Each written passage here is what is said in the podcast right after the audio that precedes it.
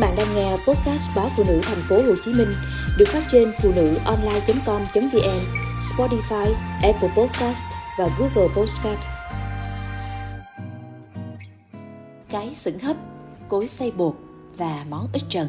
Thời xưa, đa phần nhà đông con, hiếm có chuyện cả gia đình kéo nhau ra ăn quà vặt mà thường nấu nướng ở nhà. Hầu như nhà nào cũng có một cái sửng hấp, khuôn bánh căn, bánh xèo, cái thùng bằng thiết có nắp đậy khi cần làm món bánh ướt thì bọc màng vải lên trên để tráng.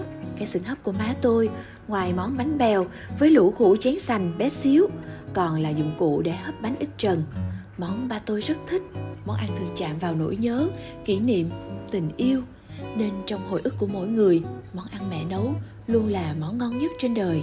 Vì vậy đến giờ tôi không tìm thấy cái bánh ít trần nào qua nổi cái bánh của mẹ làm.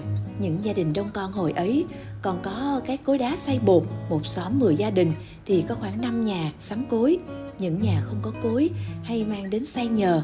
Hồi ấy má tôi xay bột ké nhà ông Tư bên cạnh. Tôi vẫn còn nhớ như in ở sân sau nhà ông. Bên ngoài có cái giếng, bên trong là gian nhà ăn, có đặt cái cối xay bột. Mấy anh con trai khỏe mạnh của ông Tư đảm nhiệm việc này. Cái cối xay bột to và nặng lắm, có hai thớt tròn trên và dưới, mặt tiếp giáp hai thớt, có những đường rãnh ngang dọc.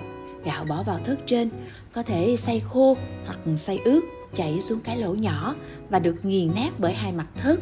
Phần thớt trên có lỗ tròn để gắn tay quay dài bằng gỗ. Tay quay được giữ hờ bởi một sợi dây cột trên cây đà của mái tôn.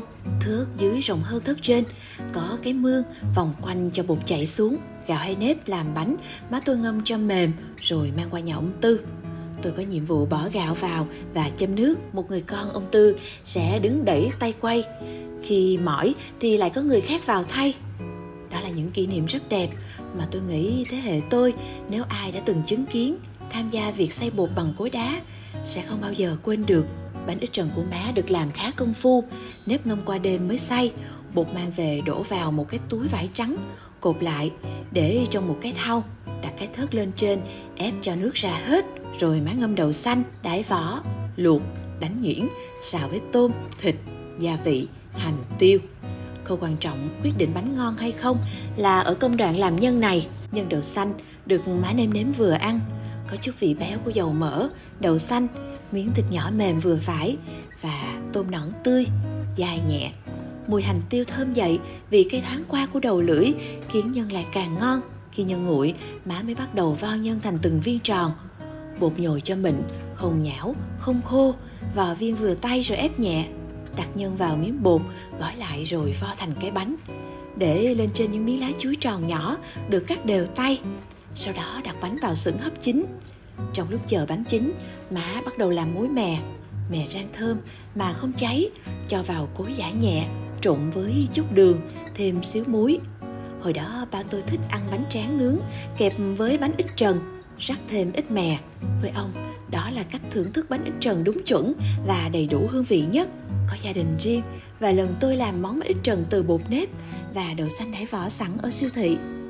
Cũng làm như má nhưng không hiểu sao lại không thể nào ngon được bằng má. Đôi lúc thèm cũng mua vài cái về ăn. Nhưng chắc chắn không bao giờ tôi gặp lại đúng hương vị như cái bánh ít trần ngày xưa của má.